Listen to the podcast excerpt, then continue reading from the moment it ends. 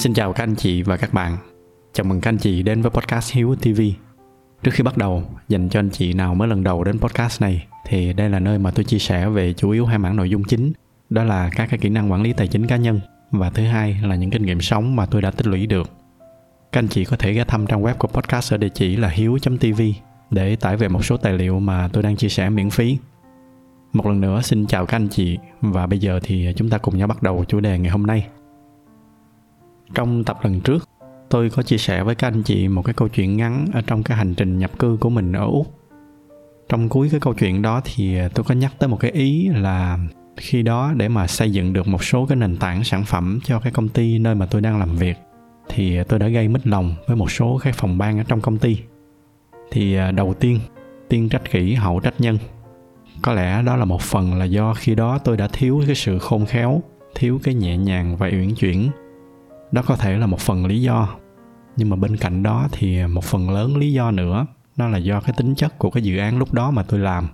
Đó là khi đó tôi xây dựng lại một cái nền tảng sản phẩm hoàn toàn mới, với một cái cách vận hành mới. Và từ cái điều này, nó vô tình nó tạo ra hai cái hệ quả. Thứ nhất, đó là nó ép một số những cái bộ phận cũ, những cái người đã quen với các cái cách làm cũ. Bây giờ thì tự nhiên họ phải chuyển sang một cái cách làm mới với rất là nhiều những cái kiến thức mới mà họ phải học. Các anh chị thử tưởng tượng là công việc của mình nó đang êm xuôi. Bao nhiêu năm nay mình làm theo cái cách cũ, nó đã quen tay quen chân rồi. Bây giờ thì tự nhiên có một cái người nào khác, họ vô, họ xáo trộn mọi thứ.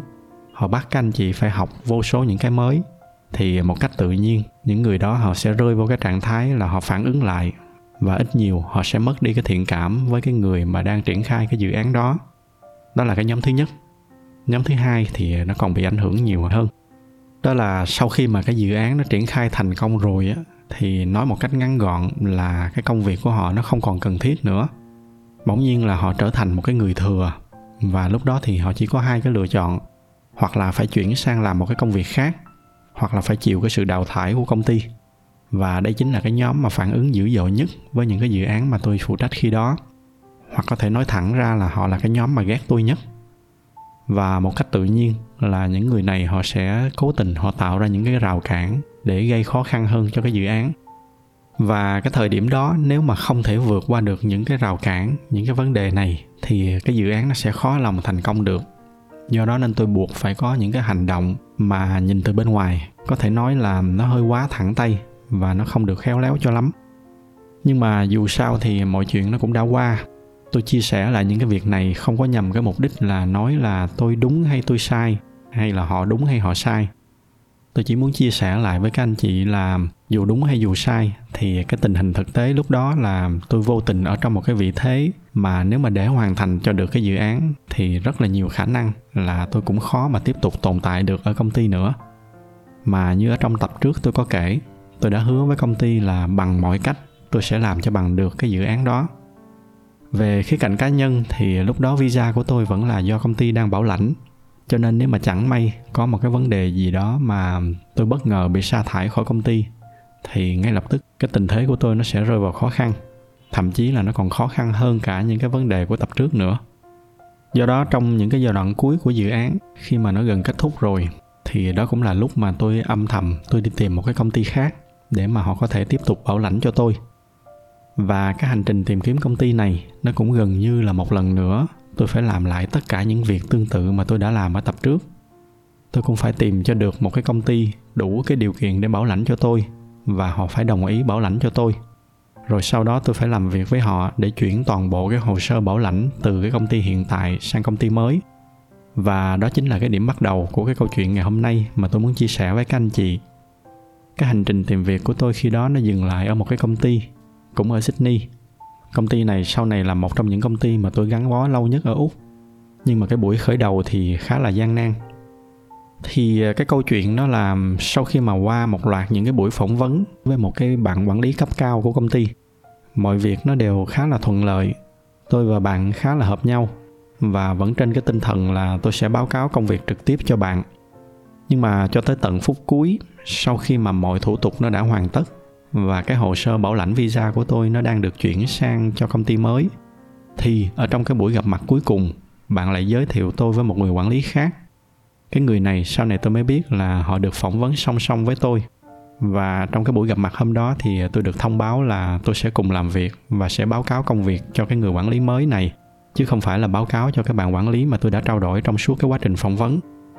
Ở đây thì chúng ta tạm bỏ qua cái việc là lỗi của ai có thể là lỗi của tôi không chịu kiểm tra kỹ, hay là lỗi của công ty, họ đột ngột họ thay đổi vào phút chót. Nhưng mà dù là lỗi của ai đi nữa, thì cái kết quả lúc đó là tôi bị bất ngờ phải rơi vào một cái tình thế tiến thoái lưỡng nan. Trước giờ thì à, bất kỳ lúc nào, mỗi khi mà đi làm việc thì tôi rất là quan trọng cái người mà tôi sẽ báo cáo công việc trực tiếp. Tôi sẵn sàng chấp nhận nhận ít lương hơn nếu mà được làm với một cái người có đủ tâm và đủ tầm. Còn ngược lại bất kể là thù lao và phúc lợi có cao tới mấy đi nữa, mà phải làm việc với một người mà tôi không có tôn trọng, thì tôi cũng sẽ không nhận. Trong khi cái người này là cái người mà tôi hoàn toàn không biết, cho mãi tới phút cuối. Và tệ hơn nữa là ngay trong cái lần gặp đầu tiên hôm đó, tôi đã có cái cảm giác là cái người này có một cái vấn đề gì đó. Nhưng mà bởi vì lúc đó tôi gần như không còn một cái sự lựa chọn nào khác. Hồ sơ của tôi khi đó thì đang được bên bộ di trú họ xử lý. Và lúc đó thì tôi cũng đã thông báo thôi việc ở công ty cũ do đó nên tôi không còn đủ thời gian để mà làm thêm bất kỳ một cái thay đổi nào khác nữa. Và bởi vì như vậy cho nên tôi đành phải chấp nhận với cái hy vọng là những cái ấn tượng ban đầu của tôi về cái người quản lý kia là sai. Sau đó thì à, chúng tôi bắt đầu công việc. Tôi và cái người đó sẽ chịu trách nhiệm xây dựng một cái bộ phận hoàn toàn mới cho công ty. Và tôi sẽ là cái người báo cáo công việc trực tiếp cho người đó. Hoặc nói một cách dễ hiểu hơn thì đó chính là sếp trực tiếp của tôi. Lúc đó thì à, trong team chỉ có hai người chúng tôi thôi và chúng tôi chịu trách nhiệm là bắt đầu xây dựng cái team lên và ngay lập tức, từ những cái tuần đầu tiên, nó đã cho thấy cái cảm nhận của tôi là đúng về cái người quản lý này nói một cách ngắn gọn để các anh chị có thể dễ hình dung, đó là trong hơn 20 năm đi làm của tôi, thì đây là một trong những người quản lý kém nhất mà tôi đã từng có dịp làm việc chung.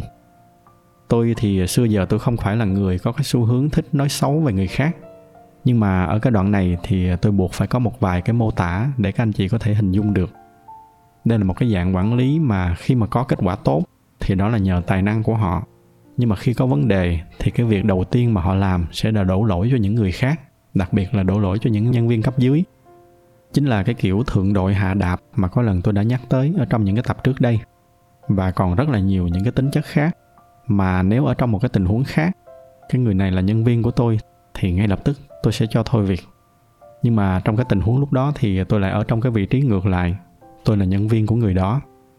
Cái bộ phận của chúng tôi từ từ phát triển dần lên và càng ngày thì càng có nhiều nhân viên mới cùng tham gia. Và hầu hết mọi người đều có cùng một cái cảm nhận giống tôi về cái người quản lý này. Một số trường hợp thậm chí là chỉ sau một vài tuần làm việc thì họ đã quyết định họ nghỉ việc để mà đi tìm một cái công việc khác. Mà đó mới chỉ là những cái vị trí ở bên dưới. Những người đó họ không phải báo cáo trực tiếp công việc cho cái người quản lý đó. Cho nên các anh chị cũng có thể tưởng tượng là với một cái người như tôi mà phải báo cáo công việc trực tiếp cho một cái người quản lý như vậy. Khi đó thì mỗi ngày thức dậy tới công ty là một cái ngày nặng nề đối với tôi. Nếu là trường hợp bình thường thì chắc chắn là tôi đã đổi sang một cái công việc khác từ rất lâu rồi. Nhưng mà vì cái tình trạng visa của tôi lúc đó nó không cho phép tôi làm được cái việc đó. Và trong suốt cái quá trình làm việc, sau vô số những cái lần tranh cãi về cái cách xử lý công việc, về cái việc quản lý và phát triển team như thế nào trong đó đỉnh điểm là một cái lần tranh cãi nảy lửa về cái cách quản lý nhân sự. Thì tôi quyết định tôi mang cái việc này đi vượt cấp lên cái cấp cao hơn ở trong công ty để mà trao đổi với họ.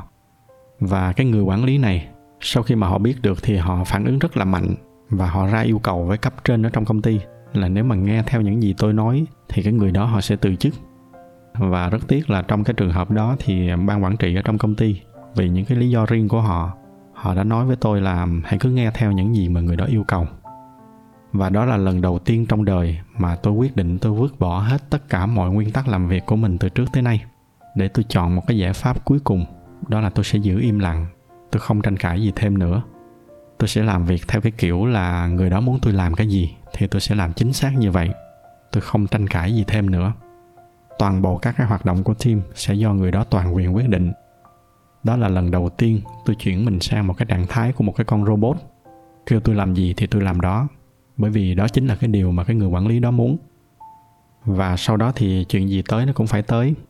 Tôi không dám nói là mình tài giỏi hay là hay ho gì, nhưng mà trước đây công việc nó còn chạy được là bởi vì tôi còn ra sức đấu tranh để mà cố gắng kéo nó đi đúng hướng. Còn từ khi mà tôi chấp nhận tôi làm một con robot, kêu gì làm đó, thì sau một thời gian ngắn thì mọi việc trong tim nó bắt đầu nó càng ngày nó càng rối loạn và cái người quản lý đó, bởi vì năng lực của họ có giới hạn, cho nên họ càng cố chữa cháy thì nó càng rối. Mà về phía tôi lúc đó thì tôi gần như là tôi vô cái trạng thái là tôi không quan tâm nữa. Muốn sao cũng được. Muốn tôi làm gì thì tôi làm y chang như vậy. Những cái hành động của tôi khi đó có thể gọi là vô trách nhiệm. Và thẳng thắn mà nói thì nó cũng không hay ho gì. Nhưng mà lúc đó tôi chỉ còn quan tâm tới một việc duy nhất, đó là giữ an toàn cho cái visa của tôi. Tôi phải ưu tiên cho cái mục tiêu cao nhất của tôi khi mà đến úc đó là lấy được cái quốc tịch úc. Tại vì lúc đó cái hồ sơ thường trú nhân của tôi đang được chuẩn bị và tôi không thể nào thay đổi công ty được nữa. Tôi phải chọn cái giải pháp ở lại công ty và cái cách tốt nhất để bảo vệ tôi lúc đó là im lặng làm bất kỳ cái điều gì mà cái người quản lý đó muốn. Đây là một trong những cái thời điểm tệ hại nhất trong toàn bộ cái hành trình nhập cư của tôi ở úc. Có lần trong một cái tập trước đây, tôi có nhắc tới cái chi tiết là có một khoảng thời gian tôi gần như là không dám đọc báo ở việt nam tại vì thỉnh thoảng lại thấy những cái bạn bè của mình đang chiến đấu lẫy lừng ở việt nam. Hôm nay thì lại thấy một công ty của bạn mình ký kết hợp tác với một công ty nào đó. Ngày mai lại thấy một bạn khác được đầu tư hàng chục triệu đô. Trong khi mình thì cứ mỗi sáng thức dậy, làm lũi bước tới công ty, im lặng làm việc cho một trong những người quản lý tệ hại nhất mà tôi có dịp làm việc cùng. Và làm những cái việc mà đa phần là mình biết là sai, nhưng mình vẫn im lặng để làm tất cả nó đều đi ngược lại những cái giá trị mà tôi đã cố gắng xây dựng cho bản thân mình ở trong một cái khoảng thời gian khá là dài. Đó là cái khoảng thời gian mà chính bản thân tôi cũng đâm ra hoài nghi về cái quyết định sang úc của mình. Tôi bỏ lại tất cả những gì đang tốt đẹp và thuận lợi ở việt nam để chuyển sang một cái đất nước mới, rồi cuối cùng phải chấp nhận làm việc ở trong một cái môi trường như vậy. Đã có những lúc tôi phải đặt cái câu hỏi là liệu cái con đường mà tôi đã chọn nó có đúng hay không? Những cái chi tiết này thì có lần tôi cũng đã chia sẻ thoáng qua ở trong cái tập số 63 Kiên trì trong gian nan. Và như ở trong cái tập đó tôi có chia sẻ, lúc đó tôi chỉ dùng một vài cái suy nghĩ đơn giản để mà tự kéo mình đi.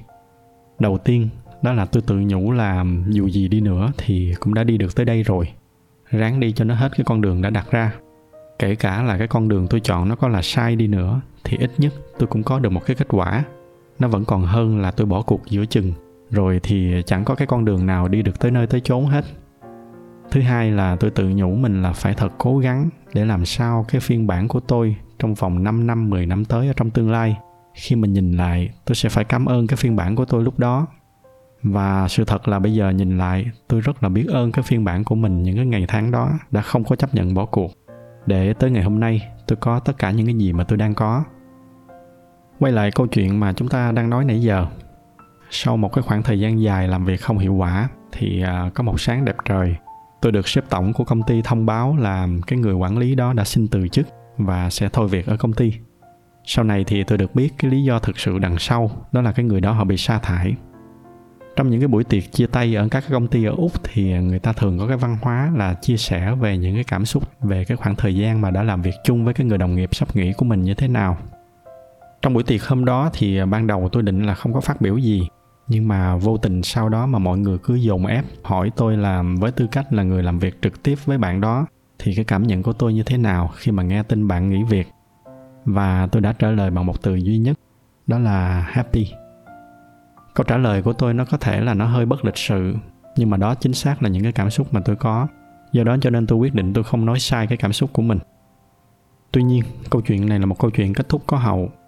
Sau khi mà các bạn quản lý đó bạn nghỉ việc thì à, công ty mời được một người quản lý mới vào thay cho bản và cái người này là một người hoàn toàn nghịch đảo với cái người quản lý cũ.